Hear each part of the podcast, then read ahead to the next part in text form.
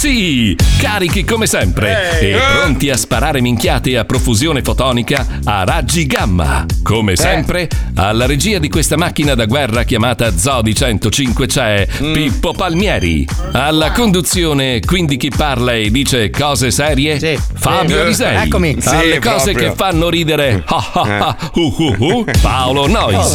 Alle news Federica Puccioni. Perché Federica? No? Lella? No. Michela? Letizia? Ma come cazzo ti chiami? Alle news Letizia Puccioni. E poi alla distruzione di ogni cosa Marco Mazzoli. Ricordo che lo Zodi 105 sarà in onda come ogni sabato alle 14 con Sabazò. Sigla.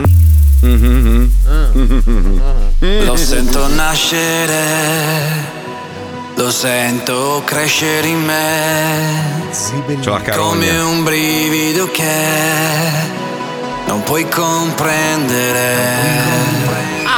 Rompe le regole, oltre ogni limite, ma non ti molla mai. Non ti molla mai, è troppo tardi ormai, non ti molla mai, no, non ti molla mai, e fa parte di te, noi siamo lo zoo di 105.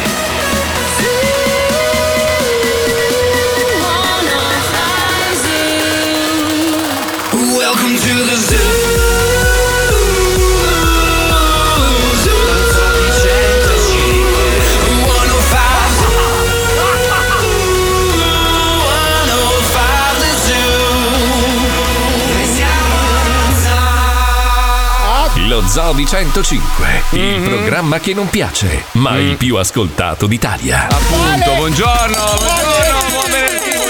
Non riesco a fare sta fintata, non riesco a farla fintata, non ce la faccio. No. Sapete che sono troppo dai, Marco, toglitelo subito. No, vabbè, ma è una roba, allora ma tienitelo. Mi urta tantissimo, ti giuro, sono preso male. Vuoi che me ne vada io al tuo posto? No, mi sarei sacrificato. No, ragazzi, se qualcuno se ne deve andare, me ne vado io. Dai. Capito, Puccioni, chi ha il cuore d'oro? Puccioni. Dai, conduci tu il programma oggi. No, dai, io oggi anche non è che sono informissima, se vuoi va. No, ma non è questione, io sono informissimo, sono svegliato di buon umore. Che ieri è successa una roba che mi ha fatto veramente incazzare.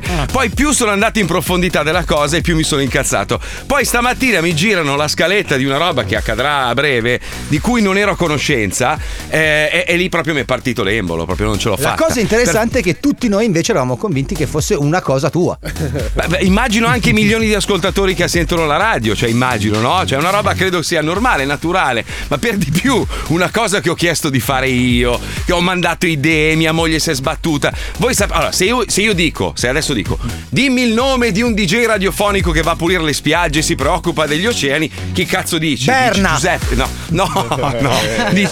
Dici Mazzoli. Almeno in questo volete darmi un cazzo di uno, perfetto. Allora dico, dai, facciamo sta roba. Mica volevo soldi, non volevo niente. No, però poi ci attacchiamo dei tour, delle robe. Dico, ma a me interessa pulire le spiagge in Italia. Una roba bella, lo faccio qua a Miami. Giustamente gli ascoltatori si lamentano. Dico, vieni in Italia a farlo. Dico, vengo in Italia a farlo. Morale, l'hanno organizzato senza dirmi un cazzo. Io non sono neanche incluso nel progetto. No, ma allora, se ti può confortare, Marco, noi ci siamo rifiutati comunque. Ah, certo, perché non immagino. C'eri tu. Immagino. Poi leggo i nomi di gente sul palco che non c'entra un cazzo con questa iniziativa e dico, non lo so, la trovo veramente una cosa proprio poco rispettosa, più che altro. Però tutti indosseranno la tua maschera. L'avrei fatto assolutamente gratis, perché lo faccio veramente per il bene, come qua a Miami mica mi pagano, sono un volontario, vado a pulire. Però è una roba talmente mia, è come se facessero, non so, un evento dance a Radio DJ e non invitassero Albertino. Cioè Albertino tira giù i muri a calci, cioè è lui l'icona della musica sbuffa, dance. Però si sente. No, ma è una roba, non ha senso, cioè non ha senso sta cosa. È veramente irrispettoso. Infatti mi viene poi di staccare la spina e andarmene. Non lo so, guarda, sto qua per voi, sto qua per gli ascoltatori. Grazie, perché... Marco, io ci tengo a passare il pomeriggio con i miei amici. Se no non sapremmo cosa fare queste due. No, però ti scende proprio tutto, dici vabbè, allora Cazzo, c'ho una radio dance a Miami, fanno un programma dance, lo fa fare ad Amante, ma vaffanculo, va. Ma che cazzo, ma che... Allora non ha più senso, ma uno che cazzo fa ste robe a fare? Cioè, almeno in questa roba qua, che è una roba mia che sento io, rompo il cazzo tutto il giorno sui social. Io ci ho provato. Tra animali e pulizia dei mari, figa. E poi fai un evento del genere, mi dicono, dai, fammi un video che lo mettiamo sul palco. Ma vai a cagare, va, ma ti faccio un cazzo. Guarda, io ma ti passa la voglia. Ho passato settimane a cercare di proporre il mio programma sulla moda, però... E tu sai quanto ci tengo essendo stilista. 105 Gucci si chiamava e l'hanno fatto fare a lui. Non c'è stato verso. Niente, lo so. Io avevo questo format sull'oreficeria, niente, non è passato. Pure sai che se facessero un programma in televisione su come vestirsi male e comprare auto di merda, cioè Alisei dovrebbe essere il conduttore. Ci sono degli automatismi, no? Certo. Cioè, tipo, non so, c'è un programma sportivo dove tra l'altro nello sport si va a chiavare anche con tipo una regione intera. Chi chiami? Pippo Palmieri? No? Certo. Cioè, è normale. Forse i mondiali di kite ad Oristano ti li fai fare a battaglia. Un programma di latticini lo facciamo fare alle tizi. Cioè, latticini che Miss Maglietta Fradicia, chi lo fai fare a Wender? No, certo. Devi far scrivere una sigla di merda con delle robe che non stanno in piedi. Chiami Wender. Insomma, non lo sai che a Wender li fanno fare 105 pongo. Perché lui è pongolo. Ma mi dispiace, non volevo veramente. Poi venerdì non volevo venire in onda con questa roba. Però giuro, io quando sto male non ce la faccio a essere finto. Non voglio venire, ciao ragazzi, benvenuti. L'uomo è finto. No, sono vero, purtroppo. Sai che c'è la zootherapy e quindi lo sai che adesso queste 2 ore. Sì, lo so, adesso le prossime 2 ore mi passa, poi alle 4 mi ricevi di nuovo. Però tu focalizzati però sul messaggio che viene dato, perché comunque la finalità dell'operazione. Che non contiamo un cazzo. No, ma questo è. No, però la bellezza del, anche se è partita da te purtroppo non ci sarai, però è una cosa bella che viene fatta, cioè questa cosa è importante, no? Certo, è bellissima, però non lo so, è come se fosse non potervi partecipare. Ma no, è come se ti portassero via tuo figlio, la tua caratura, cioè è una roba a cui tenevo veramente tanto. So, io l'ho venduto agli zingari, quindi non so come. Io l'ho noleggiato, penso. No, comunque niente, andiamo avanti, dai, non importa. Vabbè, ma non te cazzare dei caschi nei capelli. Ma anche perché poi alla fine capisci perché funzionano queste cose, perché noi adesso stiamo per mandare in onda la parodia di The Boys, esatto, questa serie televisiva bellissima su Amazon, e capisci proprio i meccanismi di questa azienda, perché succedono certe cose, perché purtroppo è così. Colleghiamoci, Pippo, grazie, andiamo, vai. In un mondo minacciato da guerre, pandemie e pagliacci che ti soffiano coriandoli nel culo mentre fai la pennica, un unico baluardo si frappone a salvaguardia della civiltà. I 7 supereroi con poteri straordinari e immunità parlamentari irrevocabile. 7 come i re di Roma, 7 come i 7 nani, 7 come Mediaset.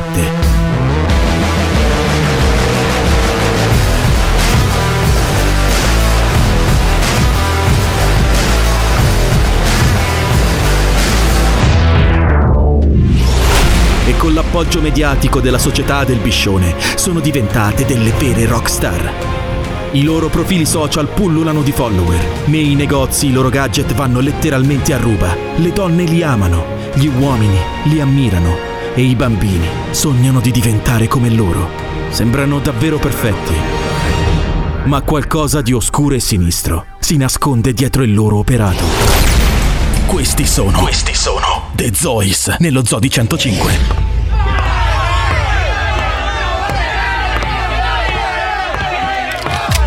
Calma gente, calma!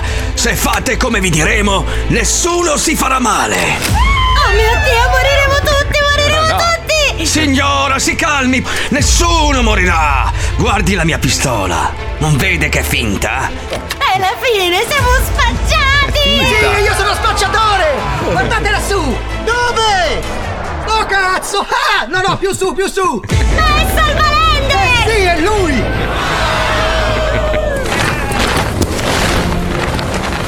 Esatto, sono proprio io, Salvalender! Vi conviene arrendervi, lo sapete che non avete speranza contro i miei superpoteri. Un milione a me, 25% un milione a te, un milione a me. Sì, ci arrendiamo. Vedi, posiamo anche le armi che tanto, signor Salvalender, erano finte. Ah, non volete arrendervi, eh? No, non mi lasciate altra scelta che usare la forza. No, ho detto che ci arrendiamo. No. Grazie Salvalender. Che occhi meravigliosi! Ecco, sì, bravi, però non dovete toccarli. Favorevoli? Tutti, tutti! Io! Contrari? No, ho perso il giro! Mi ricordo che i contrari furono io. No, ho sbagliato! Ho detto che non dovete toccarmi, playboy del cazzo! Ora li faccio fuori tutti! No, moriamo uccisi! Moriamo uccisi da uno che pensavamo fosse buono, no!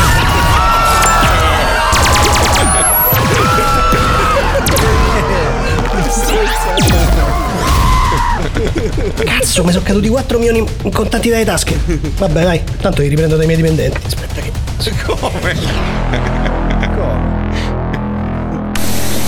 Ci troviamo davanti alla banca sbilenca, nella quale stamane una banda di rapinatori senza scrupoli ha fatto irruzione uccidendo tutti gli ostaggi. Per fortuna passava di lì il grande Salvalender, che ha affrontato da solo la banda armata fino ai denti, ammazzandone tutti i componenti. Cazzate! Sono tutte cazzate! Calmati, Billy! È il quinto rifugio che distruggi questa settimana. Stiamo finendo i soldi.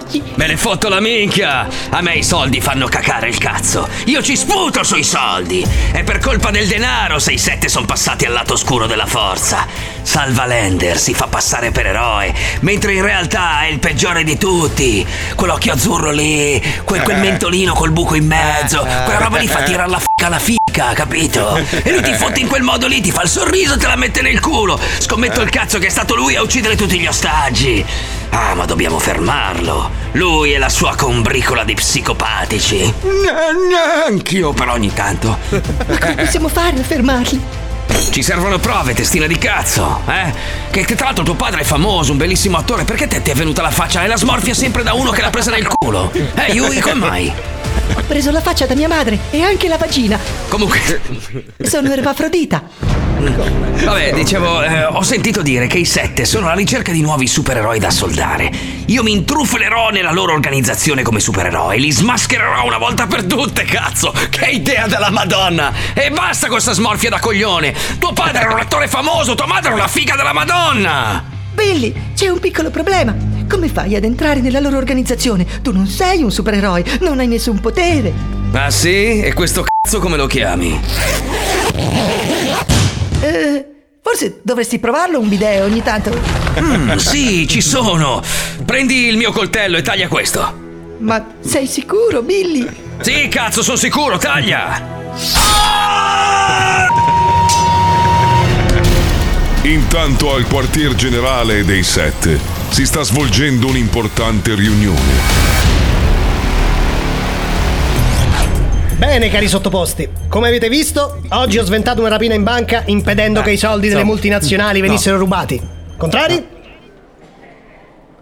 Favorevoli? Bravo! Io sono multinazionale, la stimo! Bravo!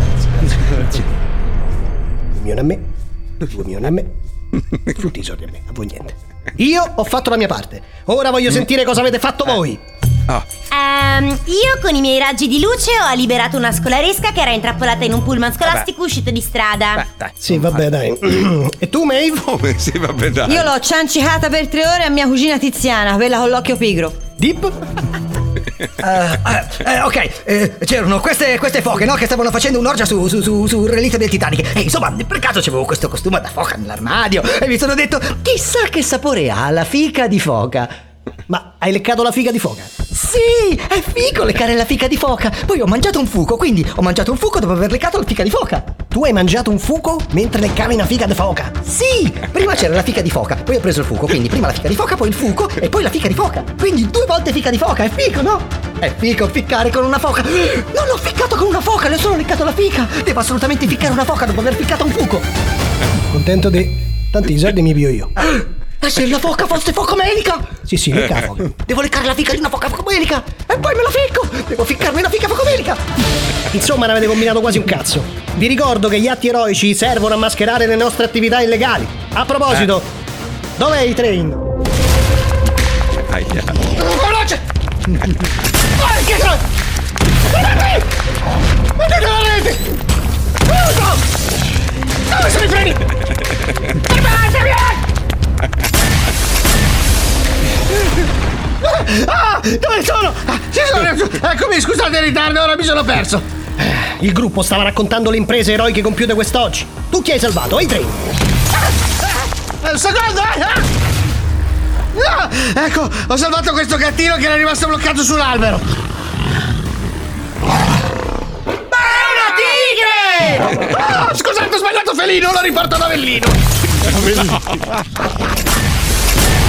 E no, gente, così non va! Noi siamo i 7! La nostra società non è nata per salvare i gattini e scopare le foche! Dobbiamo far molto di più! Io mi devo mettere i soldi in tasca, mi devo comprare Lamborghini, come faccio? Ma io ho salvato un pullman di bambini! Ma me ne sbatto il cazzo del pullman dei bambini! Dobbiamo fare di più, molto di più! In poche parole, ci servono forze fresche, nuovi supereroi da assoldare!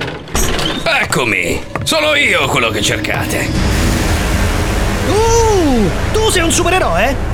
Sì, sono un supereroe. E come ti chiami? Io sono...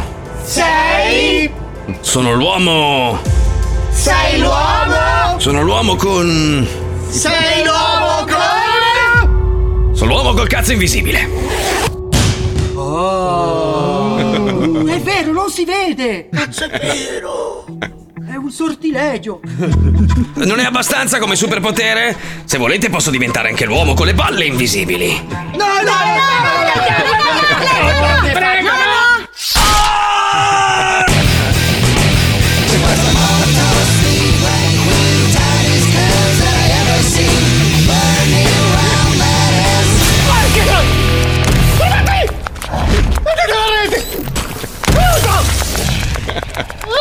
Le tigri non vivono ad Avellino! Ho fatto un disastro! Questi sono The Zoys nello Zodi 105. Per caso ad Avellino ci sono mica delle foche? No. Pensa che... voglia di Avellino adesso. Ah, pensavo avevi voglia di The Boys. Tra l'altro esce stasera la puntata nuova, credo, su Amazon. No, giusto? Ogni venerdì. No, è finita, ragazzi. Cioè, bisogna aspettare la prossima stagione. Irocasma è l'ultima. Senti, la seconda delusione di oggi di Marco. Irocasma è l'ultima, ragazzi. Stasera esce Stranger Things. Che giornata di merda, Marco. Ciao, faccio il programma da qua. Io ragazzi, se non siete aggiornati sulle novità del catalogo Netflix. Ma sei stato tu a dirmi che ogni venerdì usciva da Boys. Ma è finita 6 episodi di questa stagione. Ma potevi non dirtelo. No, perché sarebbe stata cocente la delusione che avrebbe provato. Perché a me è successo. Però stasera mi mettevo lì, accendevo la televisione. Ormai era passata la giornata. Dicevo, cazzo, che stronzino l'ha caricata. Però aspetta, no, forse ho sbagliato perché ieri era giovedì. Ecco perché non c'era la puntata nuova. Ma deficiente. Ho sbagliato giorno. Però oggi è uscita Stranger Things. Oggi c'è Stranger Things. Cosa? Sì. Veramente?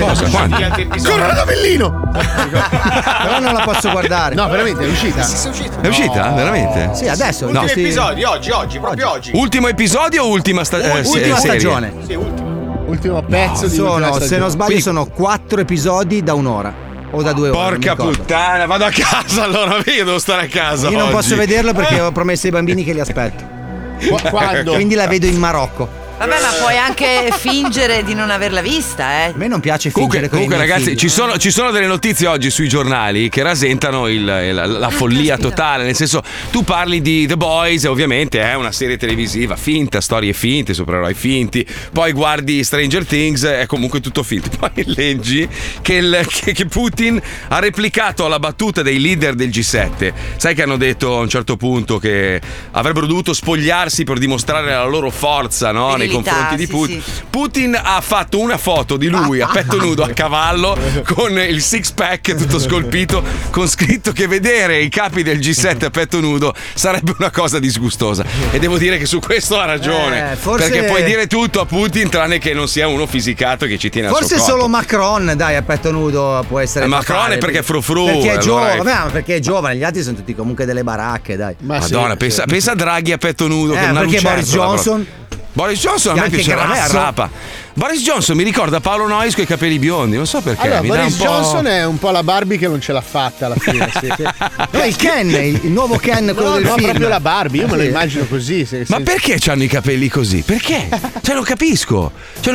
Spendono, allora, stavo leggendo prima che la regina, la famiglia reale ha speso 100 milioni di sterline in 12 mesi. Però, cioè, comunque i soldi gli girano, no? Girano quelli. Cioè, un parrucchiere bravo capace di metterglieli a posto. Però cioè, non dico Boris Johnson non c'entra con la famiglia reale, il primo ministro. Vabbè, ho capito, però lavora per il governo, insomma, avranno due soldi. Il maggiordomo, dai. Ho capito, gli girano due soldi in Inghilterra, cazzo, un taglio di capelli decente glielo faranno. Su Instagram, su TML Planet, dice: Boris Johnson ha solo foto in cui sembra un commercialista che dopo aver tradito la moglie ed essere stato buttato fuori di casa adesso dorme nel suo studio da 2 settimane. Però è perfetta, perfettamente l'idea. Però io penso che lui abbia puntato su questo look scapigliato, cioè per sembrare uno del popolo, ma capito? No, ma no, ma chi del popolo? È come quando Salvini metteva le felpe con scritto sono a Caserta, sono a Brindisi, sono a Catania.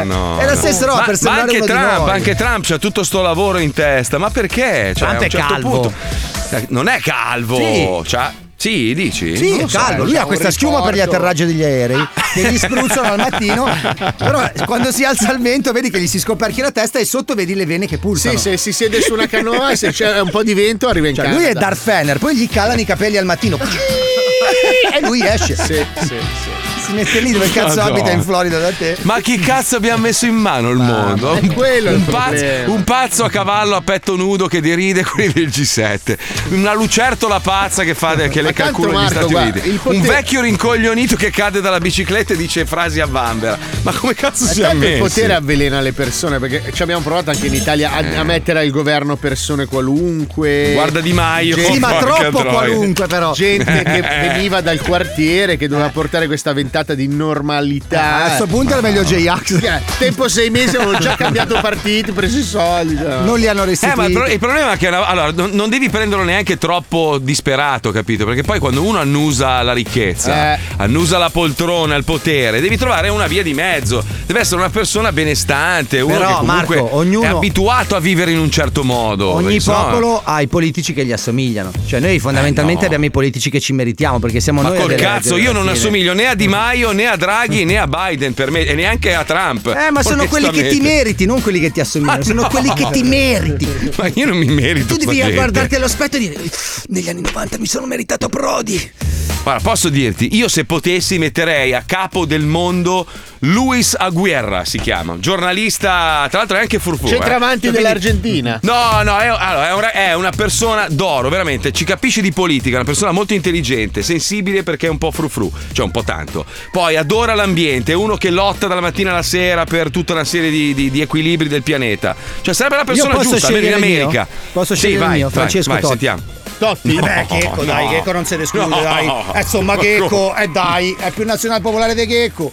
Però vedi, lui rappresenterebbe bene l'Italia, perché l'Italia ama il calcio, è un bell'uomo. Ma Di Maio non è che si distanzia più di tanto, insomma. Sì, ma non è un bell'uomo, non è uno sportivo, non lo ama l'Italia. No, adesso no, neanche prima, adesso anche meno. No, neanche prima.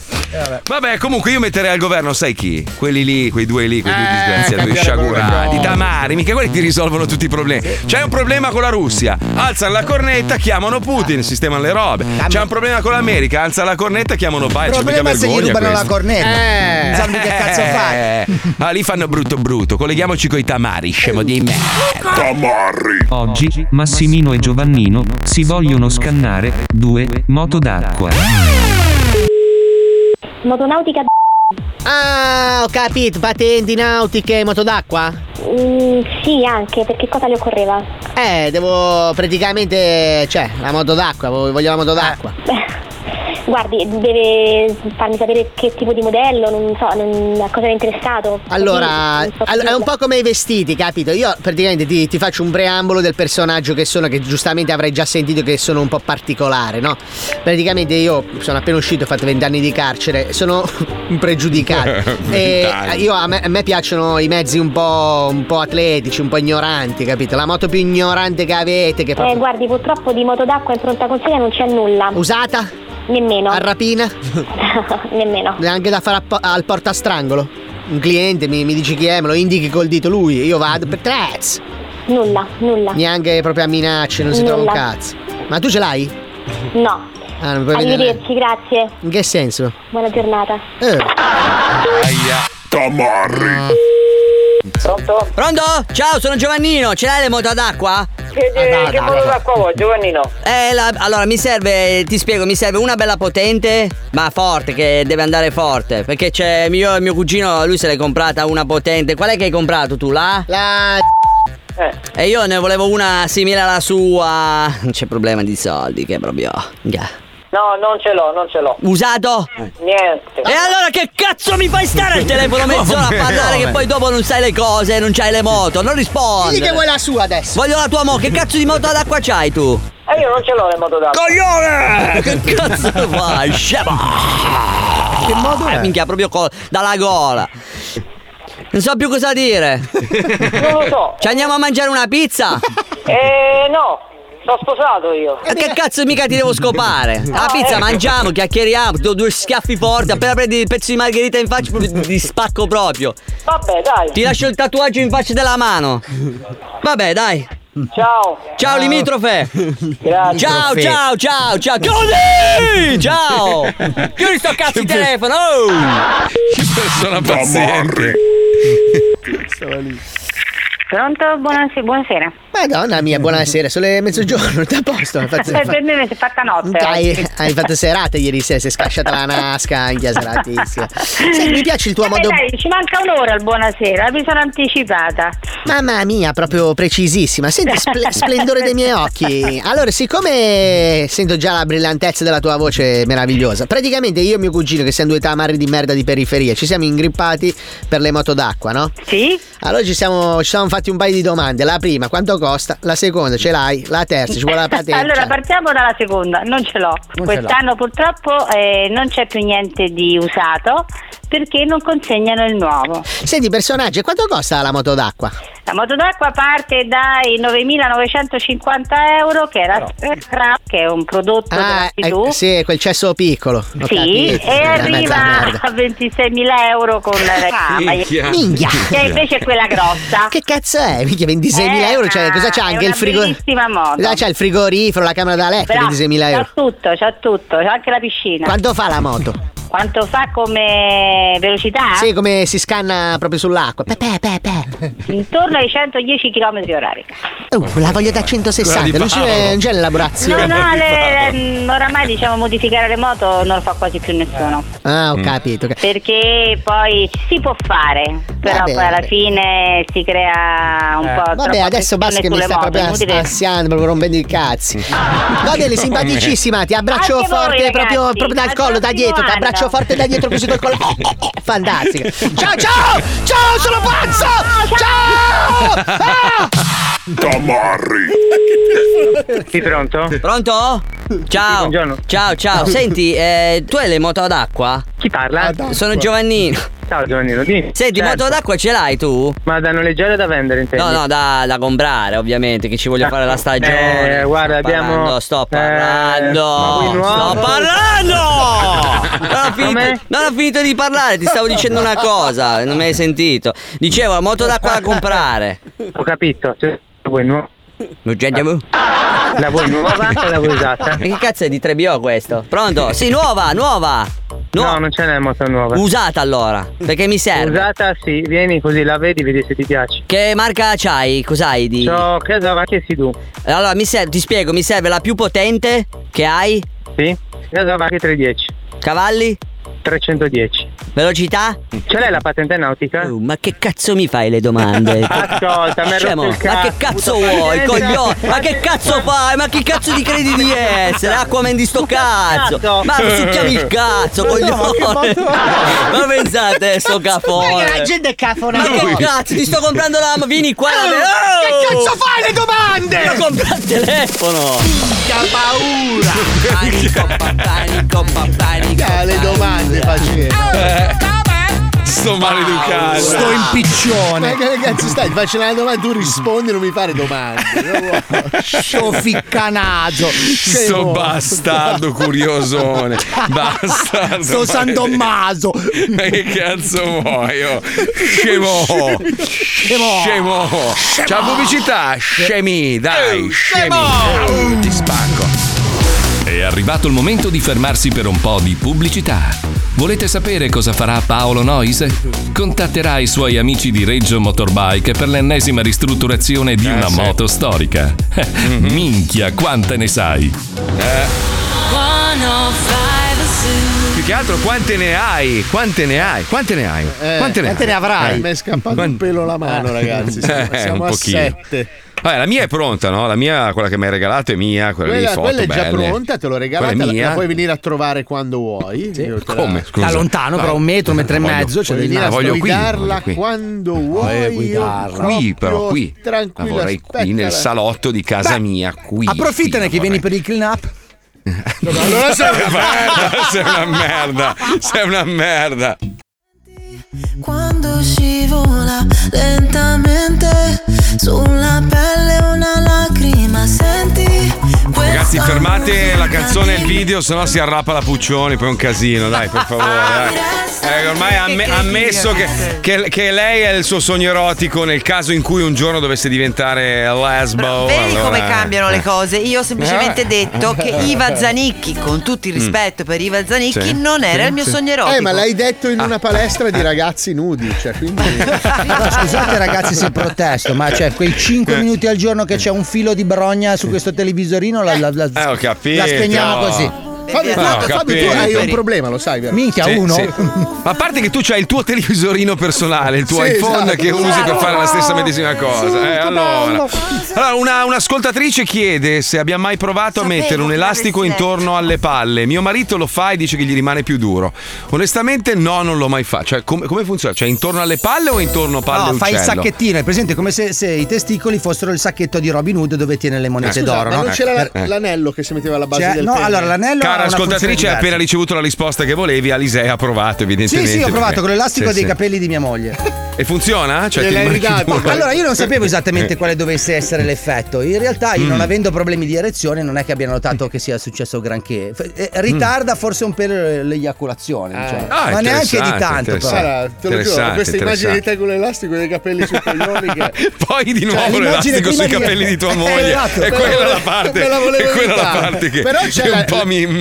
L'anello salvagente che si mette alla base del capocchione. Però l'anello si mette alla base del pene, ed è vibrante. L'elastico intorno alle palle, da quello che ho capito. Devi chiuderlo. È tutt'uno. Dici che hai paura di perdere le monetine. È tipo una riparazione quando un giardino perde la canna. Corretto. Esatto. Senti, parlando di follia, allora attenzione, perché il CDC veramente stavolta si è superato. Allora, sapete che stanno aumentando i casi di vaiolo delle scimmie e purtroppo, vabbè, i casi non sono tantissimi, però aumentano in maniera esponenziale. Certo. E comunque riguarda molto, diciamo, il sesso fra uomini. Ecco, è lì il rischio maggiore. Quindi il CDC ha suggerito di adottare i seguenti accorgimenti. Sentiamo. Per ridurre la possibilità di contagio. Giuro che è vero, è vero, lo trovate sul sito, è ufficiale.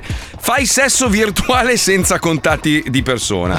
Masturbati insieme al tuo partner a una distanza di almeno 1,5 metri, senza toccarvi e senza toccare eruzioni cutanee o piaghe. 2. Considera di fare sesso coi vestiti o di coprire le aree in cui presenti eruzioni cutanee o piaghe, riducendo come quanto più possibile il contatto pelle a pelle. Evitare di baciare il partner, ricorda di lavarti le mani, gli indumenti, giocattoli sessuali e tutti i tessuti, lenzuola, asciugamani, vestiti dopo aver fatto sesso. Limita il numero di partner per evitare la diffusione del vaiolo delle scimmie. Questo se ce l'hai. No, aspetta. Se ce l'hai. Vorrei aprire una parentesi, Marco. Io penso che sia la cosa più offensiva che puoi scrivere alla comunità LGBT, perché si dà per scontato che sia una comunità di persone promiscue, ma poi che siano proprio ignoranti, no? Che non sanno che si dà per scontato che le persone omosessuali abbiano solo dei rapporti con altre persone a centinaia. No, ci sono anche delle coppie fisse che non hanno bisogno. Ho una domanda per voi. Allora la sigla è LGBTQI+. Cosa? La sigla è LGBTQI+. Okay, la sigla seconda parte non la conosco. Allora, L lesbo, G gay, B bisex, T trans, Q queer, la I è indeciso. I cazzi tuoi devi fare. Ma indeciso si dice in inglese, no? No, non lo so, indeciso sarà. Sono anche gli indecisi adesso, sono anche gli indecisi. Ma non è queer, cioè, quello lì? No, queer è... Aspetta, non vorrei dire una cazzata. La queer non è il travestito? Non lo so. Il queer? Il più cosa sono, i messia? Non lo so, il queer è quello che si traveste, giusto? Prova a guardare Puccioni, non sono esperto. No, neanche io, perché alla fine... quando siamo andati a mangiare in quel ristorante che avete visto... un attimo. Sì. Ok, allora sì. La T per le persone transessuali e transgender, esatto. Okay. Sì. Okay. Una sì. o Poi. Due Q per le soggettività queer o gender questioning. Okay. Vedi l'indeciso, gender questioning. Però è sempre la Q. Sì. Quindi io c'ho un amico Q, ma l'avevo già visto. Per che le persone intersessuali. Cosa vuol dire intersessuale? La di asessuali. Che si scoprono i giocatori dell'Inter, no? E infine il più per segnalare come l'elenco possa proseguire con altre espressioni del genere e della sessualità. Gli alieni. Persone gender fluid, gender queer, gender creative, non binarie, pansessuali, dimisessuali, cioè Dimmisessuali. Ma scusa, io devo capire una roba, perché non è facile, perché sta roba è esplosa tutto d'un tratto. Ma il fluido è quello che fa le curve un po' larghe, cioè tipo Fedez. No, allora fluido vuol dire che non ha una preferenza predeterminata. Però io pensavo Fedez, che quello fosse un po', no? Fedez dà un po' l'idea di essere un po'... tipo i Maneskin sono fluidi. No, aspetta, non confondiamo le persone delicate con le persone... No, fluidi nel senso che non hanno paletti, hanno cosa. Diciamo, quelli che stanno tanto a guardare l'arredamento da Ikea, com'è? Però la parola fluid ci sta perché scivoli dentro, puoi scivolare su un cazzo in una figa, capito? Cioè, lo specifico forse è la cosa più gretta che... E infatti i fluid hanno quasi tutti la moquette che riduce un attimo la possibilità di scivolare. Ops, sono scivolato sulla palla, vabbè.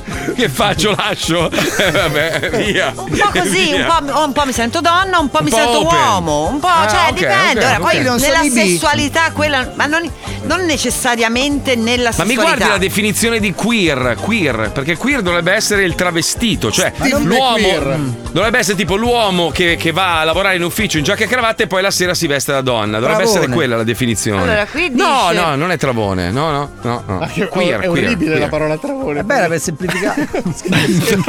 Scusa. Ma perché ci ascoltano? Scusa. Quando parli di queste robe qua pesti una merda sempre. Lo so, però ci ascoltano. Eccentrico, insolito, tecnicamente. Vedi, è quello che magari si veste in giacca e cravatta, va in ufficio, fa il manager, poi la sera si mette la gonna ai tacchi e va fuori. Che è scomodissimo a casa in gonna ai tacchi. Non può viversela di giorno. Non può fare il contrario, esatto. Scusa. Come a qualcuno piace caldo. No, cos'era quel film dove lui cambiava completamente vestito? Adesso puoi dirlo in un altro modo, perché penso che ci siano state delle visibili erezioni fra gli ascoltatori. C'è anche il gender Wender, comunque hanno scritto il gender Wender. Poi c'è il gender Stratocaster, quelli che si curano le chitarre.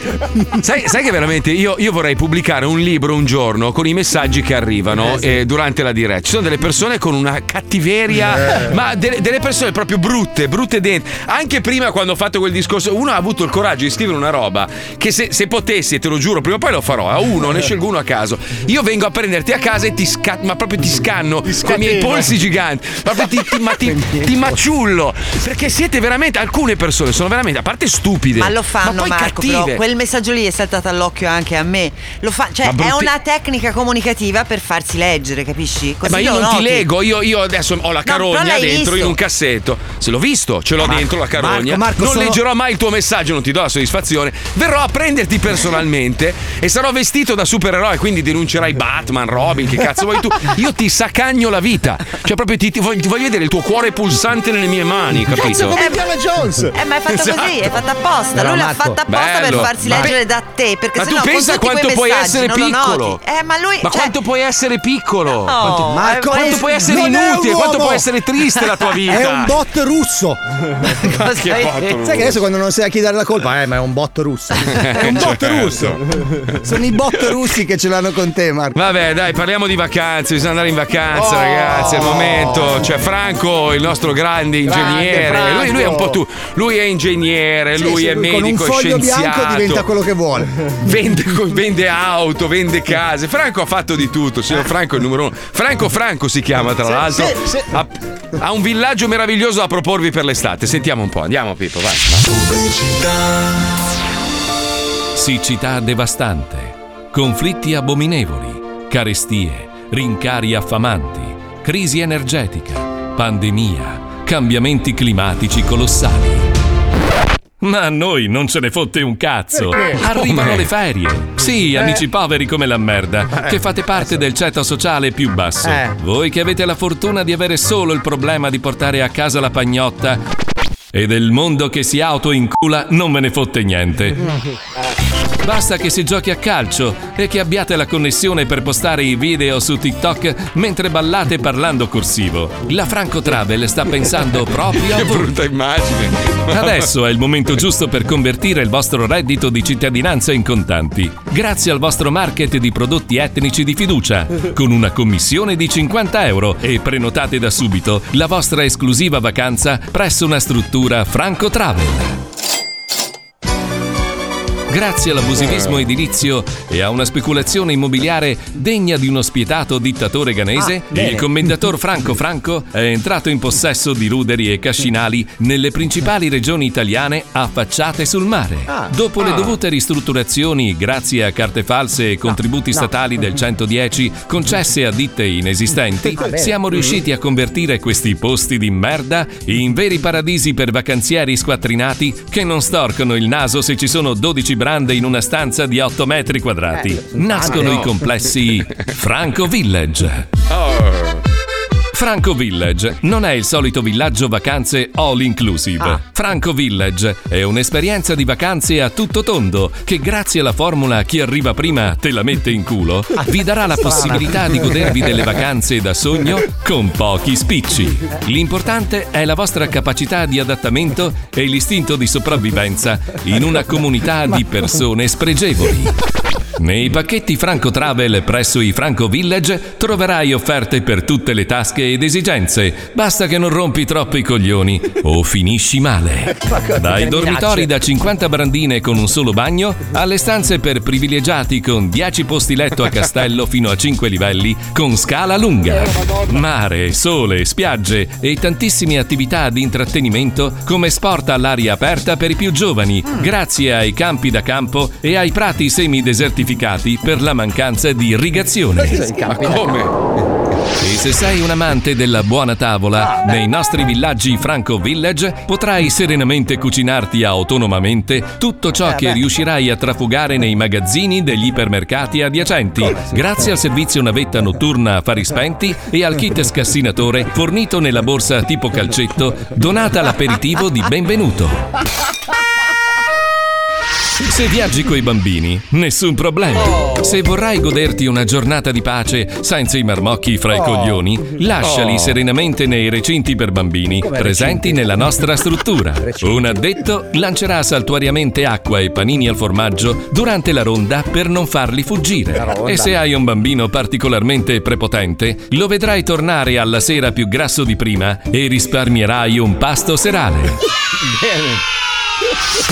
Nei villaggi Franco Travel la parola d'ordine è l'arrangiarsi. Con poche centinaia di euro a testa vivrai giorni di mare e vacanza che hai sempre desiderato.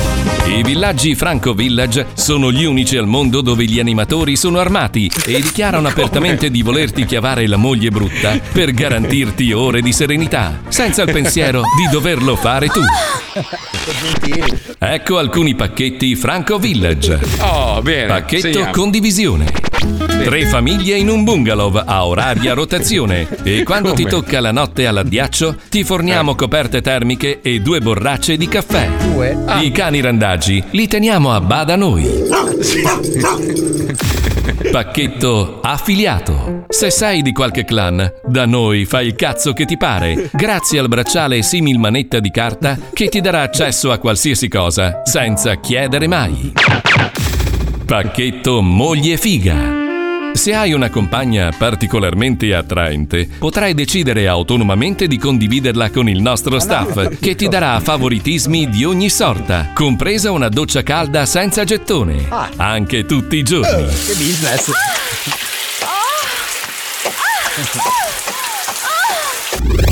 Scopri tutte le offerte nel nostro sito appena finiremo di farlo. Nel frattempo, lavati accuratamente i piedi, che è l'unica cosa a cui tiene Franco Franco. Che cazzo!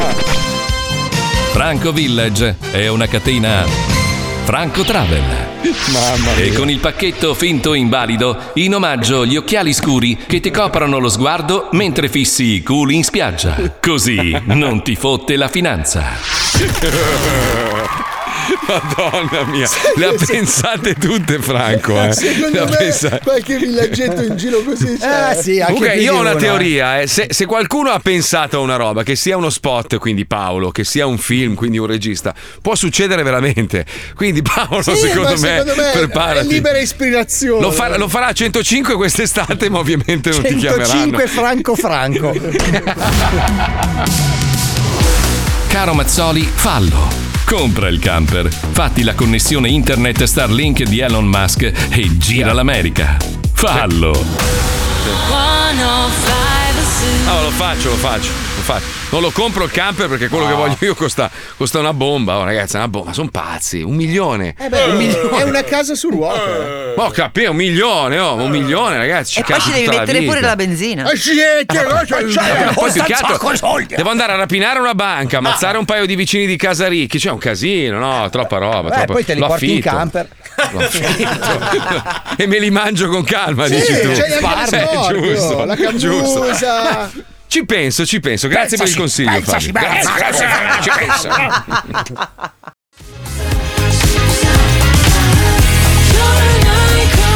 non è vero, io leggo tutti i messaggi. Chi scrive: dai Mazzoli, ma leggi solo gli insulti. Non è vero, li leggo quelli belli. Però se uno ti scrive Mazzoli ti amo, cosa mi metto a leggere Mazzoli ti amo? Dai, bello, lo prendo, lo raccolgo, lo avvicino al mio cuore, ma non mi metto di certo a leggere. Però c'è veramente, obiettivamente, della gente che scrive delle cattiverie. Però ci sono degli ascoltatori che magari così hanno voglia di fare una cosa speciale, e visto che amano lo zoo abbiamo detto: cazzo, questo è sempre stato un po' il mio sogno, sai? Perché è una roba molto romantica, è molto speciale, è unica. Ma non annunciamo nulla, però non spoileriamo niente. Va bene, vai. Allora metti alla sigla intanto, prego Pipuzzo. Se non sai come farlo, se non trovi le parole, se ti manca il coraggio, ma non il sentimento, tranquillo, ci pensa lo zoo. Allora abbiamo Andrea. Pronto Andrea, buongiorno, benvenuto nello zoo. Ciao Marco, ciao. Allora, tu stamattina hai mandato un messaggio molto romantico, molto bello, e noi non siamo riusciti a dir di no e abbiamo deciso di assecondare il tuo sogno, ovvero quello di fare cosa, Andrea? Spiegaci un attimo, cosa vorresti fare? Ma sei sicuro? Aspetta Andrea. Tu Marco sei sicuro che vuoi che lo dica in onda e non lo faccia direttamente? Aspettiamo, allora aspettiamo. Perché secondo me la cosa più bella è anche per gli ascoltatori. Proprio sorpresa totale, per gli ascoltatori. Sì, va bene. Allora Andrea, adesso ti mettiamo in attesa, chiamiamo la tua fidanzata e poi dopo tocca a te, mi raccomando, abbiamo tutto pronto, attenzione, chiamiamo lei in onda un attimo. Stiamo chiamando. Lei non sa un cazzo. Non so, lei ascolta lo zoo? No, speriamo di no. Speriamo risponda allora. Pronto? Erika? Sì? Sì, ciao, sono Marco Mazzoli dello Zodi 105, come stai? Tutto bene. Ma tu ci ascolti, ci conosci? Sì, mi conosco, una presa per il culo, pensavo. No. Allora senti. Ma ti stiamo sul cazzo per caso? Ti siamo antipatici? No, assolutamente, anzi vi ascolto quando posso. Motivo in più allora per realizzare questa cosa. Allora, dall'altra parte noi abbiamo una persona che vorrebbe farti una sorpresa. Però Erika, prima, siccome noi ti abbiamo chiamato così tra l'usco e il brusco, magari tu non te l'aspettavi, vogliamo darti un piccolo indizio. Che cazzo, scusate. Sì, ti diamo un piccolo indizio. Allora, ti facciamo sentire una canzone, magari ti fa venire. E poi ci dici qualcosa. Che cosa ti ricorda questa canzone. Aspetta un attimo, attenzione.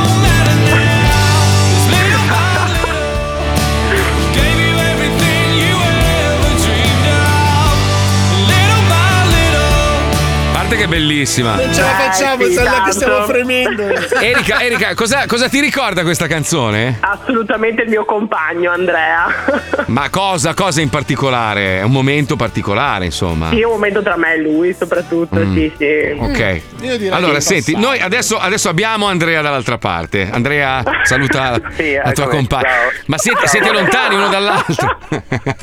È mi aveva detto addirittura di rispondere a questo numero perché sicuramente era un'intervista che dovevano farci perché abbiamo preso una macchina nuova. Ma che cazzata, deve chiamarmi. E io ci ho anche creduto perché probabilmente... Allora sì, salve Erika, buongiorno, sono Filippo Filipponi. Allora, so che lei ha acquistato la stessa macchina che ha Fabio Alisei, non si vergogna, mi scusi. Mi vergogno io. No, Erika, allora attenzione, sei pronto Pippo? Ci serve la base giusta. Andrea sta per leggerti una cosa, sei pronta? Sì. Ok, zitta, vai Andrea, tutto tuo. Vai, lo zoo è tuo Andrea, vai, approfitta. Grazie Marco. Allora, ciao amore, ho pensato tanto a questo momento e lo stavo immaginando proprio così. Io e te, che usciamo da quella porta insieme, da soli, e saltiamo il volante di quella DeLorean, che casomai è anche quella di Mazzoli, perché no? Se vuoi anche... te la do, va bene. E con il disco di Wender, anche a palla, proprio quello di DeLorean naturalmente, tratto da 2 AM. Torniamo a casa io e te e ci beviamo quelle belle bottiglie di vino che non abbiamo ancora preso, ma ho sempre la speranza che prenderemo, quella di Enoteca Zoo naturalmente. Barchetta no, cazzo. Sei un mito. Sbagliamo sulle note di un album stupendo appena uscito che potrebbe essere anche Maranza. Cosa dice? Ci ascoltiamo. Ma arriva dunque cosa da prometterti. Mm-hmm. Smetterò di fumare come ha fatto Fabio Riselli, giustamente. Bravo. Hai un carattere molto particolare e molto forte, che potrebbe essere paragonato anche a quello della Puccioni. Sei una donna molto forte e allo stesso tempo però riesci a essere una bambina. Ringrazio Pippo, ora ho marchettato più che abbastanza e vorrei chiederti una cosa sulla te, amore. Sei pronta? Sì. Vuoi sposarmi, amore? Sì, amore!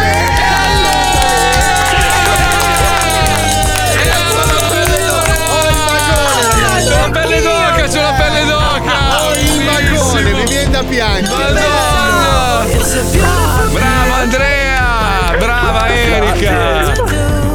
Siamo un programma di stronzi di merda, però queste cose ci piacciono tanto perché in fondo siamo tutti dei dolcioni, dei coccoloni alla fine. Che bella cosa. Sei contenta Erika? Sì, tantissimo, oltre che non me l'avrei proprio minimamente aspettato, proprio assolutamente. Ecco, ti regaliamo anche un corso di italiano, eh? Adesso Erika, rimani in linea perché sull'altro telefono c'è Laura, alla quale anche verrà chiesto se vuole convolare a giuste nozze con Andrea, quindi lui dovrà scegliere tra te e lei. No, non è vero. Non è vero. Non avete un carattere di merda come il mio, insomma. Ragazzi, in bocca al lupo, sono troppo contento, veramente bellissima sta cosa. Brava Andrea, brava Erika. Grazie a tutti, grazie. Oh, invitateci al matrimonio, io vengo con la DeLorean, promesso, però pagate voi, va bene? Okay. Va, ciao ragazzi, un bacio. Auguri. Ciao. Adesso mia moglie inizia a mandarmi i messaggi. È così che si chiede a una donna di sposarla. E l'anello, bebè. Allora, adesso abbiamo Sebastiano che vuole divorziare da Cinzia. No. Dammi la base dolce un secondo, Pippo, che improvviso una roba. Aspetta. Anzi, chiama mia moglie in onda. Ce l'hai il numero, la chiamo io, aspetta. Sta anche male stamattina, piccolina. Aspetta un attimo, eh. È anche incazzata nera. Un attimo. La chiamo io. Forse non è il momento adeguato, Marco. Ma sembra male, incazzata. Cosa vuoi? Base, grazie Pippo. Base, grazie. Stefania. No, non si copia così, eh. No. Così no. Bravo. Devi venire da te, le tue idee, la tua creatività. Dici di essere il numero 1, fatti vedere. Vabbè. No? Niente, allora. Approfitto di questa telefonata per dirti che è finito il latte, di che è finito il latte, Marco. È finito il latte, ma vado a comprarlo io, ok, amore? Ok, a dopo, ciao. Bravo. Mi sono salvato in corner. Ma mica tanto. Che brivido! Incazzata nera. Stavi pestando un merdone, mamma mia, di proporzioni. L'ha pestato. Oh.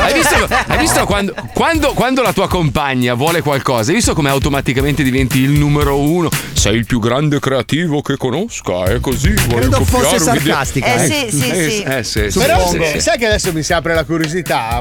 Tu come gliel'hai chiesto a tua moglie? Grazie, oddio perché te l'ho chiesto. Esatto. No, allora è una storia. Ve lo dico dopo la pubblicità perché è un po' lunga, dai. Sì, un po' lunga. C'è il documento dopo, però, eh. Abbiamo deciso di sposarci dopo che mia moglie mi ha pestato a sangue nel cortile di casa. Ti dico solo e gli ha chiesto: mi vuoi sposare? Ma sei un stato masochista. Sì, perché poi aveva ragione. Io ero un po' distaccato, era un periodo un po' così. E lei mi ha menato. E alla fine abbiamo fatto pace. E le ho detto: guarda, ho capito che sei la donna della mia vita perché meni come un fabbro. Figurati se te sparava. No, vabbè, l'ho sintetizzata, ma non è così. No, vabbè, me lo racconto dopo, più avanti. Magari un giorno dedichiamo una puntata intera come ognuno di noi ha chiesto al proprio compagno, la propria compagna. Come ci siamo sparati. Tu, Puccioni, che sei maschio, avrei chiesto a Stefano. Ma a me è stato chiesto. Ah sì? Ma Puccioni non lo fa che gli rovini la giornata, Marco. Lei e Stefanone stavano pisciando in due vespasiani, uno accanto all'altro. No.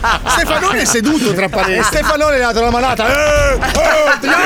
Vieni in chiesa, gli ho detto. Il giorno dopo suonava le campane. Andate un po', cari. Beh, allora dovremmo fare 6 puntate solo per raccontare i matrimoni di Paolo. Sì. Perché si è sposato 15 volte. La prima volta è particolarmente romantica perché mi sono impegnato l'orologio per comprargli l'anello, perché non c'avevo i soldi. Ecco, ancora. E continui a mettere il dito nella piaga. Lo sai che non gli ho regalato l'anello. Sì, ancora. Ma lei voleva andare a mangiare, l'ho portato in spiaggia e lei era incazzata come un puma perché aveva fame e non voleva venire. E mi è caduto pure l'anello nella sabbia, non l'ho trovato. Beh, ascolta, sì, in Circo Togno è successo. Mia moglie dormiva. Fabio, cosa hai fatto? La festa dell'unità? Io mi sono inginocchiato con l'anello, tutto il diamante, la montatura in oro. Martini Racing da 1500 lire. Eravamo a casa dei miei genitori e io eravamo appena tornati da Parigi, viaggio romantico a Parigi. Troppo. Mm-hmm. Io mi sono inginocchiato davanti al letto e lei dormiva.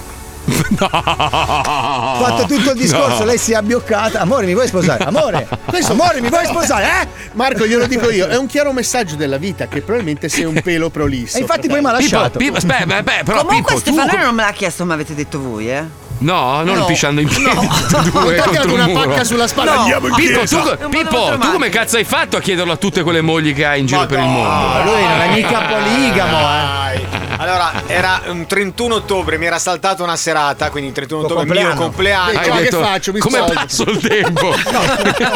Sei partito malissimo. Monica mi ha portato fuori a cena e poi mi ha fatto lei la dichiarazione, quindi sei il numero 1. Sei serio? Ti giuro, c'è il bigliettino ancora a casa, quindi c'è. Sei serio? Ti giuro. Cioè, te l'ha chiesto lei, no? Ovvio, certo. No, sei il numero 1. Va bene. Già insieme, ragazzi, da tipo un bocconcino, un bel bocconcino. Bel bocconcino, poi in Sardegna va fuori di testa. Ti ha soffiato per un pelo che te l'avrei chiesto io. Anch'io. Vabbè, ragazzi, abbiamo un docu-zoo molto bello dopo 30 secondi di pubblicità.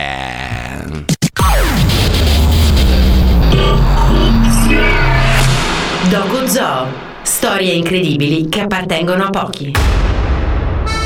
È una storia vecchia. Questa rivalità tra noi italiani e i nostri cugini d'Oltralpe, che chiamiamo simpaticamente mangiarane, non finirà mai. Siamo rivali nel calcio, nei vini e nei formaggi. Ci litighiamo alla cima del Monte Bianco. E poi c'è quel maledetto pomo della discordia. La Gioconda. Di chi è? Realizzata da un italiano, quindi di sangue italiano, ma regalata ai francesi, quindi d'adozione francese. Mona Lisa preferirebbe gli spaghetti o l'escargot. Berrebbe prosecco o champagne. La questione è complicata, ma oggi vi raccontiamo la storia di un uomo che non ha mai avuto alcun dubbio sulla paternità della Mona Lisa. Docu-zoo, storie incredibili che appartengono a pochi. Oh, Champs-Élysées. Réfugié italien, abbreviato in RITAL, è il termine con cui i francesi chiamano gli immigrati italiani in Francia in cerca di lavoro. Vincenzo Perugia è un RITAL. Ha seguito il padre in bianchino e decoratore a Lione, dove ha appreso il mestiere, e nel 1911 si è trasferito a Parigi. Per lui è importante lavorare e quando può manda qualche soldo alla madre e ai suoi 4 fratelli. Ma Vincenzo è molto bravo e viene assunto dalla ditta di Monsieur Gobier come imbianchino. È un buon lavoro, gli consente di pagare l'affitto di una minuscola mansarda a Belleville, il quartiere dove vivono tanti rital e operai francesi. Quando Monsieur Gobier annuncia ai suoi operai che gli hanno appaltato un lavoro al Louvre, Vincenzo è contento, un po' perché gli hanno detto che il museo è molto bello e lui non ha mai avuto i soldi per visitarlo, un po' perché con la bicicletta che gli presta il padrone di casa ci vogliono 10 minuti ad arrivarci. Il primo giorno in cui deve presentarsi al Musée du Louvre è una giornata calda e limpida di agosto.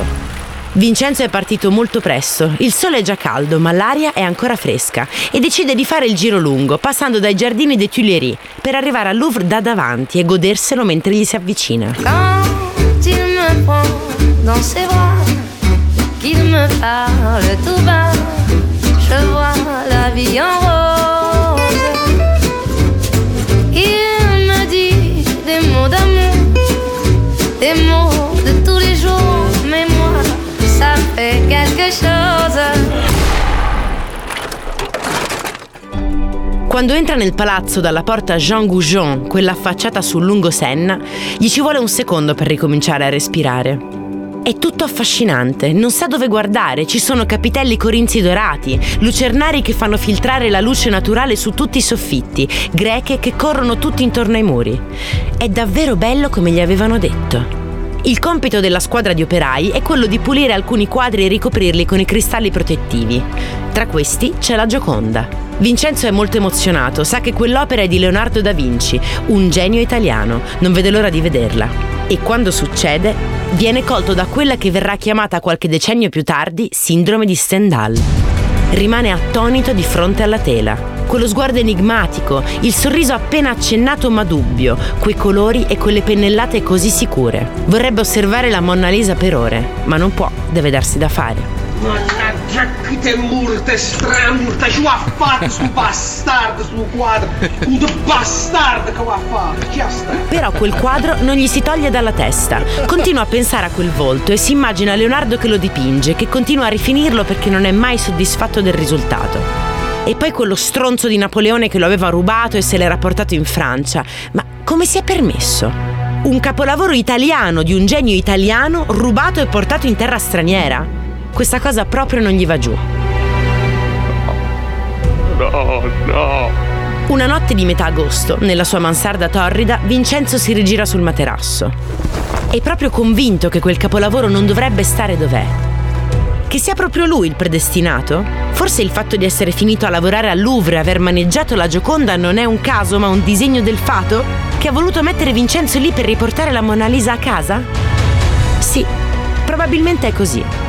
E allora come tirarsi indietro? Vincenzo accetta il ruolo che il destino gli ha assegnato. Ruberà il quadro e lo porterà in Italia. La sera del 20 agosto 1911, Vincenzo si nasconde in una stanzetta poco frequentata del Louvre, aspettando l'orario di chiusura. Appena il museo si svuota e si spengono le luci, Vincenzo si reca nel Salon Carré e stacca dal muro il quadro della Mona Lisa, che continua a guardarlo sorridendo. Avendo realizzato lui il vetro di protezione, sfila con abilità la tela e usa la sua giacca per proteggerla. A quel punto scappa da una porta sul retro che forza con un coltellino e sale sul primo autobus che incontra, ma nella fretta lo prende in direzione opposta. Scende dal mezzo, sale su un taxi e riesce a tornare a casa, dove nasconde la Gioconda. Pazzo!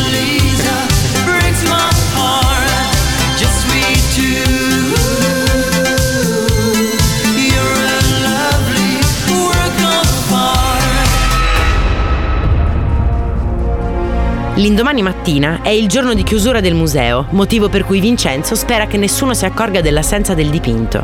Infatti va più o meno così, perché il copista Louis Beroux, che ha ottenuto l'accesso al museo per imparare dai grandi maestri copiando le loro opere dal vivo, si accorge che la tela non c'è, ma riconduce la sua mancanza alla pratica normale di spostare i dipinti in altre stanze per fotografarli. Il suo giorno di vantaggio è garantito.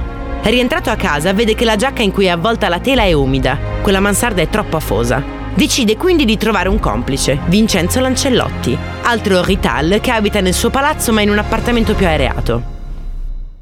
Il sottosegretario di Stato alle Belle Arti francese, Dujardin-Beaumet, partito per le vacanze estive pochi giorni prima, aveva lasciato detto: a meno che non bruci il Louvre o non venga rubata la Gioconda, non voglio essere disturbato. Il 22 agosto riceve un telegramma. Gioconda rubata. Stop. Urge sua presenza a Parigi. Stop. Iniziano le indagini. Siccome la porta forzata era quella secondaria usata dagli operai, vengono interrogati tutti i dipendenti e viene anche lanciato un appello ai cittadini parigini con una ricompensa di 25.000 franchi a chi avesse dato informazioni utili. Anche Vincenzo viene interrogato, ma ovviamente nella sua stanza non trovano niente. Ad un certo punto viene arrestato Pablo Picasso. Sì, proprio quel Pablo Picasso, perché è sospettato di essere un complice del furto, ma viene subito rilasciato. Insomma, la Gioconda rimane fuori dai radar per 2 interi anni. L'unico a sapere dov'è è Vincenzo Perugia, che da Parigi l'ha riportata a Luino, il suo paese d'origine sul Lago Maggiore. No, rien de rien. No, je ne regrette rien. Ni le bien.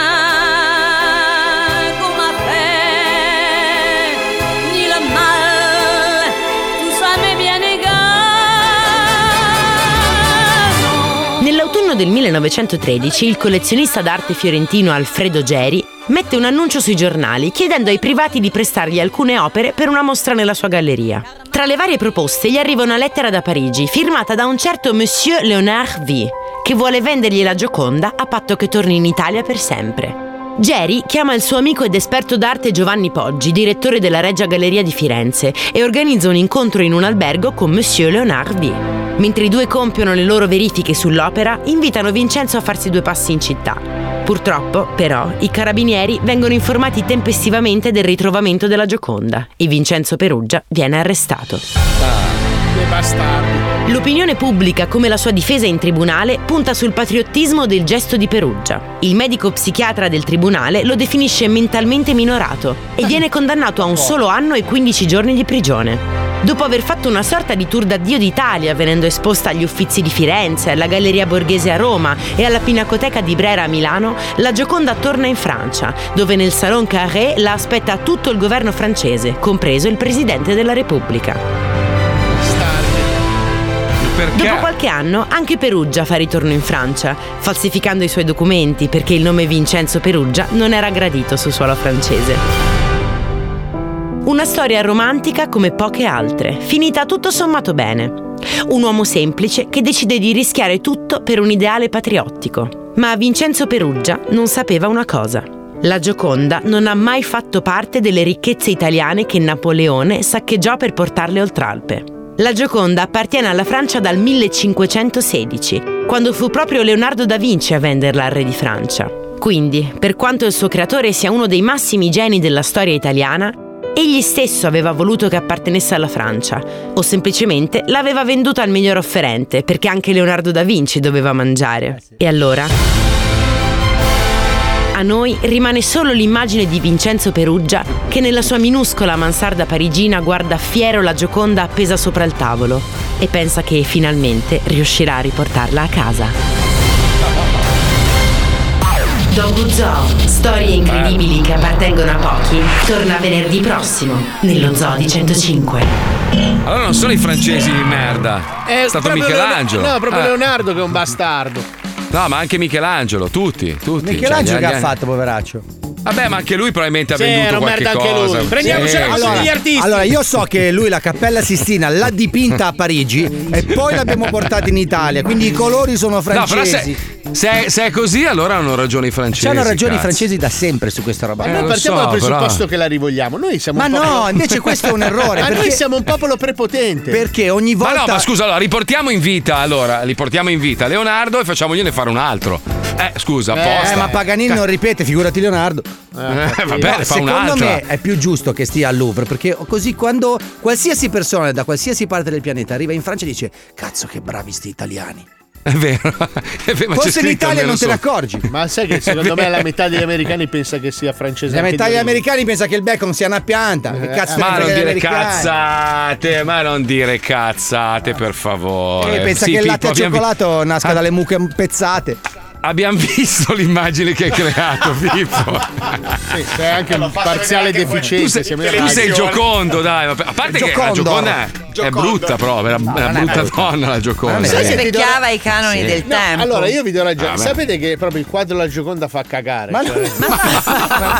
Cioè, è la cosa più sopravvalutata. Ma non è vero. È la tecnica distruttiva. Quando tu non puoi possedere una cosa, allora ne parli male, allora, capito? No, facciamo una campagna. Tanto a noi la Gioconda ci fa schifo.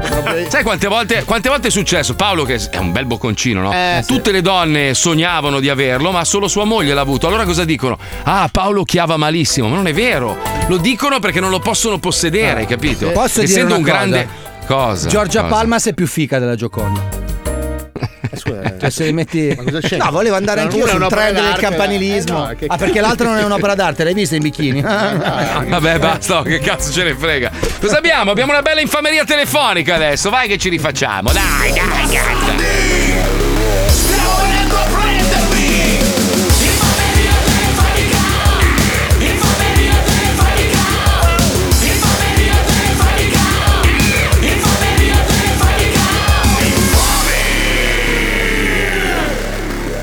Ragazzi, dovete fare uno scherzo al mio collega Calogero. Lavoriamo in Germania ma siamo tutti e due siciliani e lui ha una casa di 3 piani a Bagheria dove abita solo la madre. Il resto è vuoto. Siccome lui è razzista assai, gli potreste dire che 2 piani di quella casa sono stati assegnati a qualche famiglia di immigrati. Non so, vedete voi.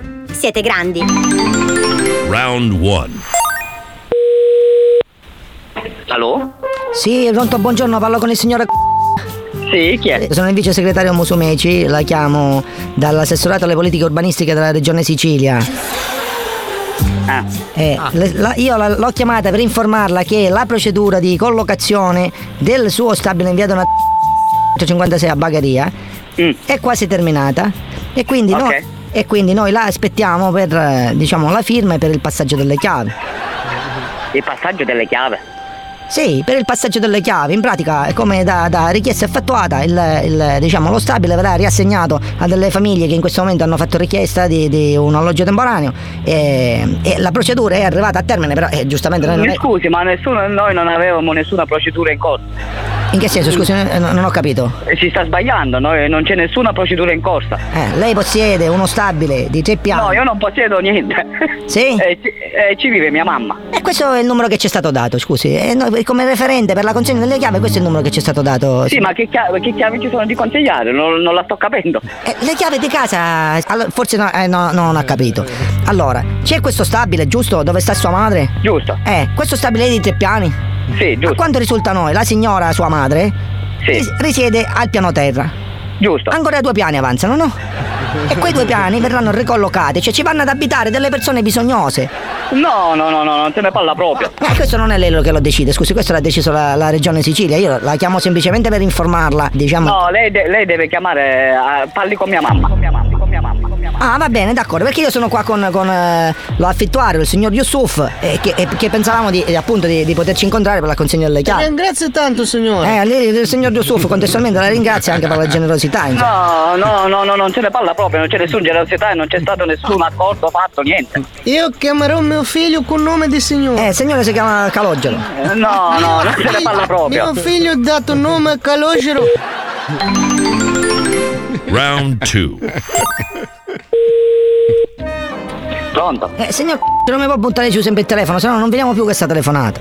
Ascolti, ora ho parlato con mia mamma, non esiste niente, non c'è nessuna consiglia ti chiama, non esiste niente, si sta sbagliando. Io qua ho un documento che attesta una visura del tribunale, del TAR, che dice che gli appartamenti in quanto sfitti sono stati collocati a delle famiglie bisognose che avevano fatto richiesta. Non abbiamo fatto nessun collocamento, niente. Ma non è lei che colloca, è la regione. E la regione come può collocare sulla proprietà mia? Perché la proprietà rimane inutilizzata, in questo momento è sfitta. È utilizzata, non esiste niente. No, non è utilizzata, i piani qua risultano vuoti. Ci abita qualcuno?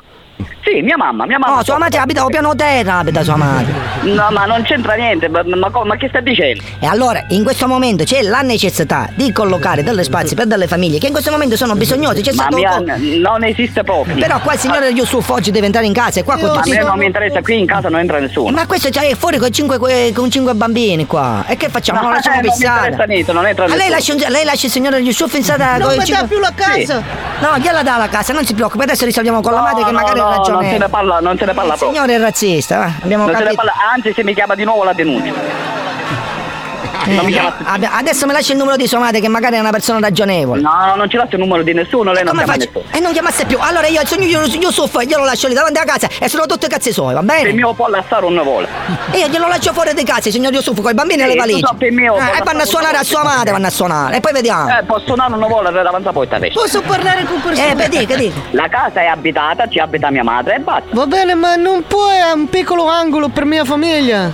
Non ce n'ho un piccolo angolo, mi dispiace, non ho disponibilità, la casa è abitata.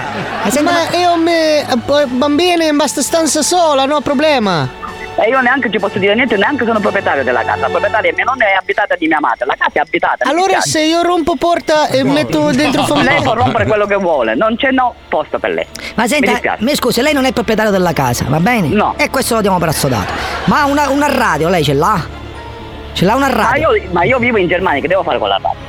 Con la radio in Germania? Deve ascoltare Radio 105, perché questo lo Zodi 105 è uno scherzo del suo amico Vincenzo. Ma che sta dicendo? Ma che sta dicendo? Lo Zodi 105! Ciccio. Ma che sta dicendo? Allora tu non mi vuoi dare piccola stanza di tuo casa del cazzo? Ma che sta dicendo? Ti ha fatto uno scherzo a Vincenzo, stai tranquillo, nessuno ti vuole entrare in casa. Sentilo come ride, è lì con te.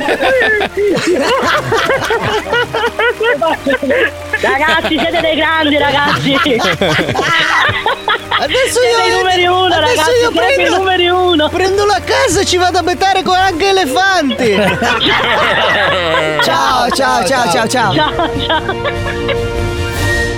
Vuoi vendicarti di tua nonna che non ti allunga mai la mancia per il gelato? Te l'hanno combinata grossa e vuoi farla pagare quel babbo di minchia del tuo amico? Oppure vuoi semplicemente fare uno scherzo a qualcuno ma hai paura di essere riconosciuto? Ci pensiamo noi! Manda una mail a pippopalmieri@105.net con il nome e il cognome della vittima, il suo numero di telefono e più dettagli possibili per fargli un culo così! Noi realizzeremo per te l'infameria telefonica, uno scherzo unico che ti permetterà di vendicarti senza essere scoperto. Che diavolo stai dicendo? Ma questo è il commerciale! Meraviglioso. Scusate, ma vorrei fare una richiesta. Uh-huh. È possibile cambiare la telecamera che punta sulla Puccioni? Ne vorrei una grandangolare, così le inquadriamo anche i suoi vestitini estivi che spaccano. Diletta Leotta? Spostati. Tra l'altro su un giornale scandalistico ci sono le foto della Diletta un po' in déshabillé, insomma. No, déshabillé è al mare che prende il sole e quando uno pensa di stare tranquillo al mare a prendere il sole, ma magari si mette anche in posizioni che non sono proprio, diciamo, ma si vede il cleavage? Il cleavage si vede? Si vede tutto, si vedono anche le tonsille.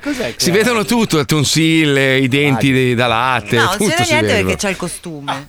Sì, però insomma si intravede un po'. Guarda questo... che noi uomini riusciamo ad avere un Photoshop interno che tu neanche puoi immaginare cosa riusciamo. Ma il cleavage si vede il cleavage? No, non si vede il cleavage. Allora. Non si vede. Però sì, si vedono bene invece in televisione sul canale 66 le tettone della Puccioni. Alle 23, alle 23, alle 23. Ciao. Beh dai, ci hanno ascoltato comunque. Vi hanno detto dai, proviamo a mettere un po' di musica diversa. Sempre le stesse, mamma mia. Vabbè, ma forse perché deve finire la settimana. Sì, certo. Va bene, allora, un po' di notizie al volo.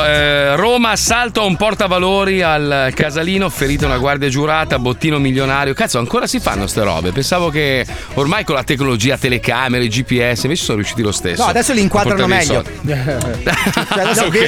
Allora apriamo il capitolo delle telecamere di sorveglianza. Allora io vorrei capire perché ci ostiniamo a dire ci sono le telecamere di sorveglianza. Quando vai a vedere vabbè, quelli che dicono c'ho il telefono sotto controllo. No, ma quando vai a visionare il filmato delle telecamere di sorveglianza sono dei pixel grossi come Pac-Man. Cioè io Bravo, esatto. Tranne allora adesso c'è una telecamera, si chiama Ring, non so se c'è in Italia quel sistema. C'è No, Ring si chiama. Ringo. Ah, scusa. Non Ringo, ha due luci che illuminano, tipo, non so, dove metti le macchine, il giardino, eccetera. E poi ha una qualità veramente televisiva, un ingrandimento. Vedi veramente i peli nel naso della persona seduta fuori in macchina. Cosa te ne fai? Quello che dice Paolo è vero, ci sono delle telecamere di sicurezza che quando ingrandisci per vedere la targa non si vede un cazzo, è un pixel unico. Ma perché non sono, aspetta, che non sono quelle delle abitazioni private, sono quelle pubbliche che dovrebbero servire. Sì, però poi arriva l'amico smanettone che tu gli dici ingrandisci lui.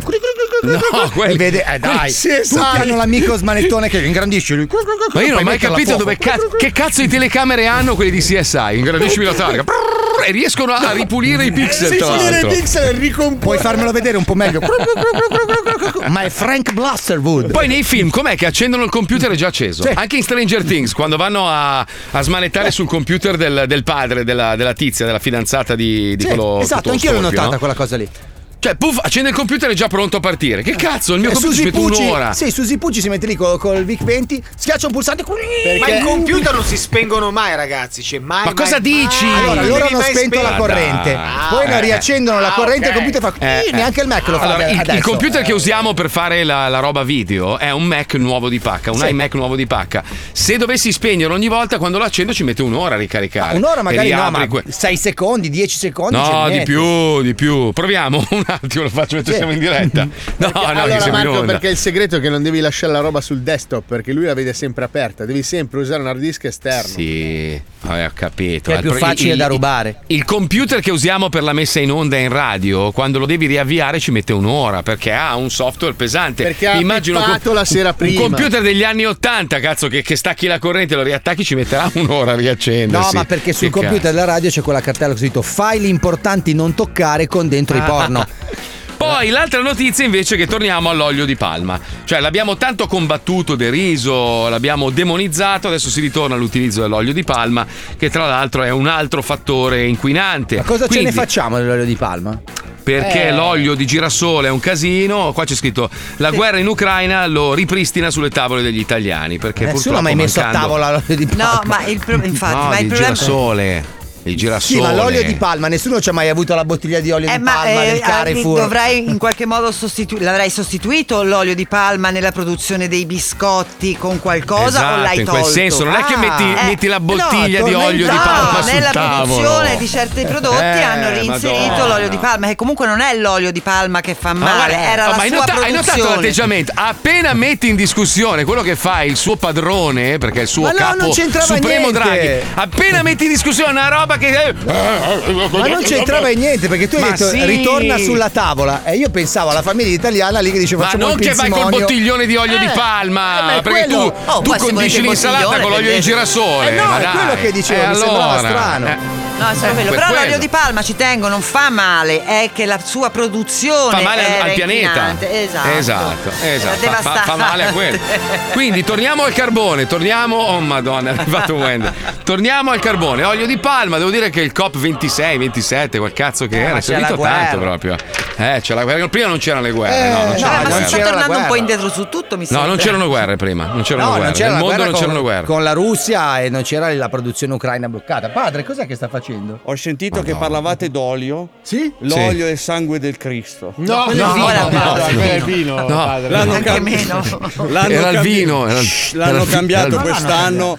Io sono amico di Francesco e mi ha detto che l'olio adesso è il sangue di Cristo. Padre, però mi scusi un attimo. Allora, perché?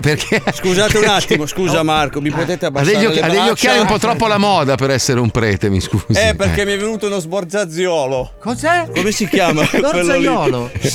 Come mai? Perché io ho una stalla in chiesa con i cavalli, i cammelli, degli struzzi e uno mi ha sputato in un occhio, non posso far vedere l'occhio. Una chiesa o una fattoria, scusi? L'olio di Cristo. Non è l'olio, vi benedico, oggi è venerdì santo, domani è sabato e non si va a scuola.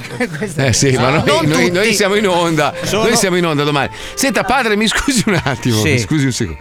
No, che la vedo, lei lo sa che l'orzaiolo a volte viene perché uno o si è ravanato l'ano, sì, o perché o si è avvicinato troppo a un foro anale. È vero, allora vi spiego, stavo andando a Roma, sì, ero in autostrada e mi scappava la cacca all'autogrill, ecco, e non avevo la carta igienica, e allora ho usato il fazzoletto che avevo in tasca, poi mi sono soffiato il naso dopo e ha fatto infezione. Perché l'ha rimesso in tasca? L'olio di Cristo, non di c'è l'olio della Fiat Commodore 64, c'è il sangue di Cristo Commodore 64. Allora adesso insieme cantiamo tutti insieme questa preghiera. Fermo con questo. Perché c'ho l'emorroide? Allora, mio tre, cantiamo. Siete pronti, figlioli? Ma che è una vita infame quella del prete. Chi ha le cipolle sotto le braccia? Io, padre, è colpa mia oggi. Pensavo di essere io. È lo stress. Al mio tre, 1, 2, 3, tutti insieme. Via. Voglio l'erba, voglio avere un quadrifoglio da trovare sul mio prato. Timo Cat. Non la conosco. Voglio dedicare.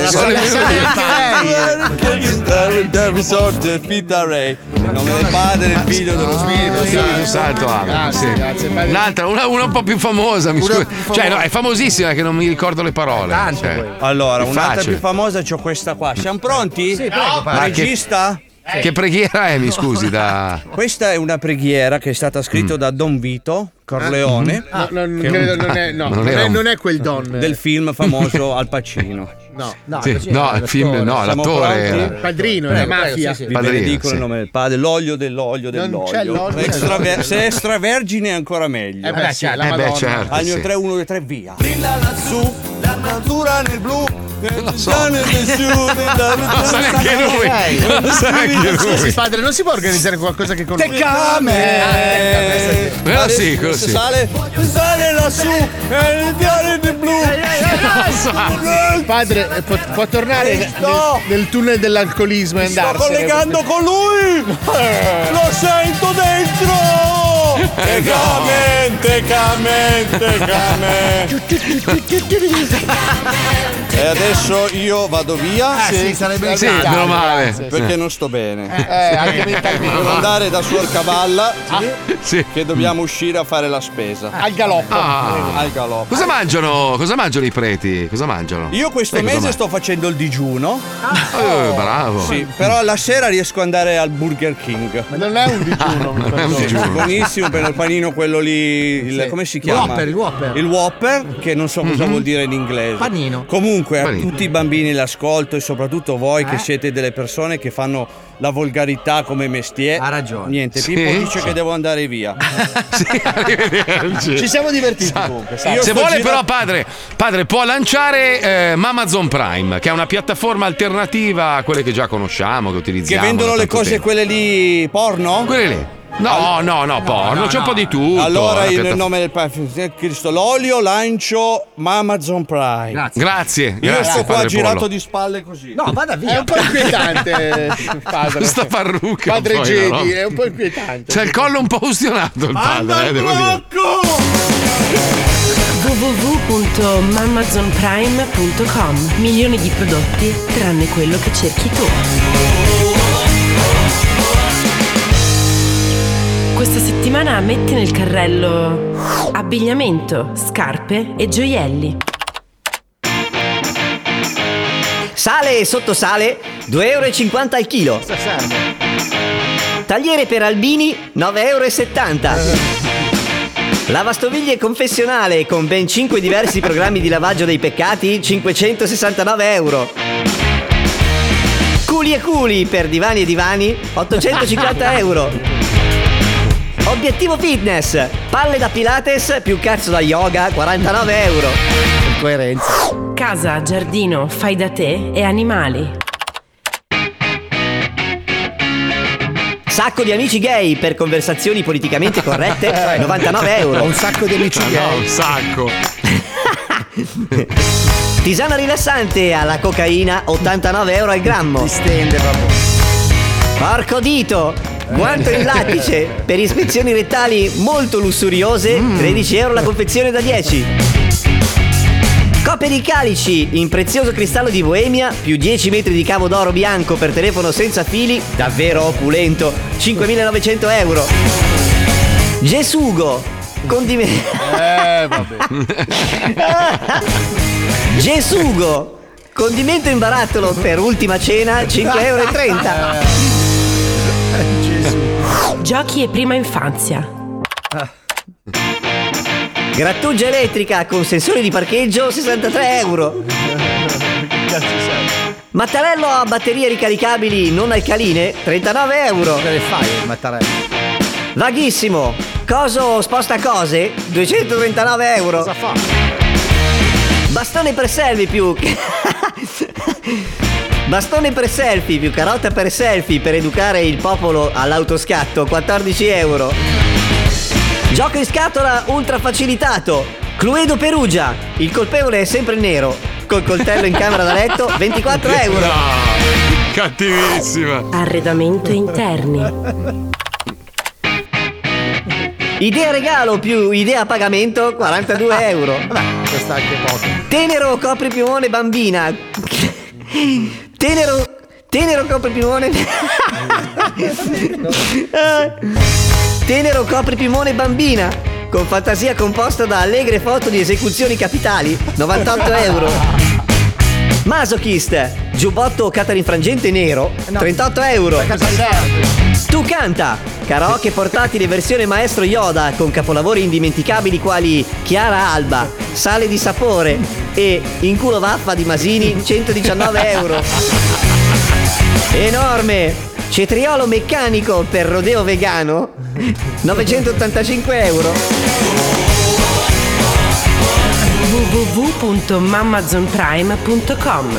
Milioni di prodotti tranne quello che cerchi tu. Ci scrivono olio di palma uguale sterminio degli elefanti. Olio di palma serve ad uso industriale per puro profitto, è perfettamente sostituibile con cose molto più green.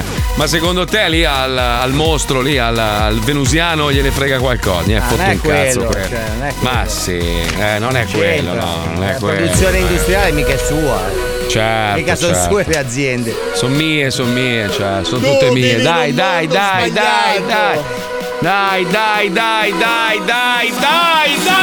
siamo arrivati alla fine, dai! Ah, ci risentiamo domani con Sabazzo, perché ci pagano tanto per farlo e quindi abbiamo detto facciamolo, dai. Non ho voglia il sabato, ma ti paghiamo tanto, allora sì, dai, lo faccio. Però poi quando c'è da andare a fare le cose belle, le cose a cui tengo, pure le spiagge, ci mandano i Lenia, capito? E pizza, che sono famosissimi. Pizza pulisce bene, proprio... io l'ho visto. Sì, anch'io. Sì, l'erba proprio... però. Ma anche Valeria, Brian, tutti questi qua sono proprio, cioè, proprio la loro passione. Li vedo tutti fine settimana a pulire i mari di Milano. Proprio sono lì che puliscono, raccolgono la plastica. Date a fare in culo! Ciao! Ciao!